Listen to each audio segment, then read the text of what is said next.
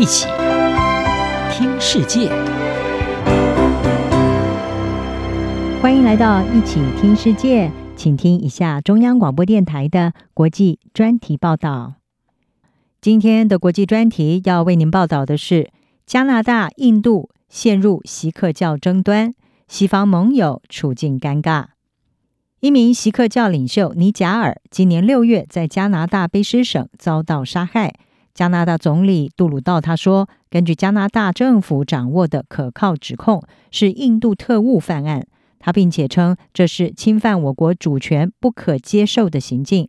加拿大并且驱逐了印度驻加拿大的最高情报官员，而印度则是强烈的驳斥相关指控，并且也采取报复行动，驱逐了一名加拿大的外交官，而且指控加拿大包庇恐怖分子，两国关系也就此越来越恶化。根据统计，目前有七十七万锡克族人居住在加拿大，是印度之外的最大锡克族社群，占了加拿大人口有 百分之二。专家是表示，这场争端可能会导致美国和这两个主要伙伴之间的关系出现前所未有的裂痕，而且让主要西方国家陷入尴尬的处境。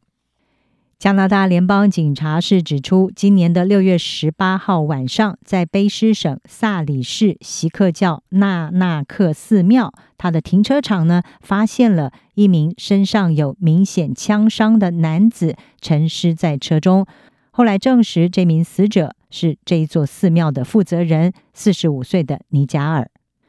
尼贾尔是拥有加拿大国籍的锡克教运动人士，他主张锡克族应该要建立一个哈利斯坦国，而其中是包含印度的旁遮普省部分地区。这个省目前是拥有全球最多的锡克教人口。印度政府长期打击锡克教分离主义，是哈利斯坦建国运动是国家安全威胁，而一些和这个运动有关联的组织也因为印度的防止非法活动法而被列为是恐怖组织。尼贾尔也遭到印度政府的通缉。加拿大和印度在锡克教议题上的紧张早就已经酝酿多时，虽然锡克教叛乱活动最活跃的时期已经在十几年前结束了，但是呢，莫迪政府警告，锡克教分离主义正试图要卷土重来，并且敦促加拿大这些国家要采取更多的遏制措施。今年六月，印度就曾经召见加拿大最高外交官，抗议加拿大一座小镇上出现的游行花车，因为花车是纪念印度前总理甘地在锡克教叛乱最激烈时期遭到刺杀。而另外，在二零二零年底，杜鲁道对锡克族为主的旁遮普省农民抗议活动发表了同情评论，也引发印度政府召见加拿大的外交官表达抗议。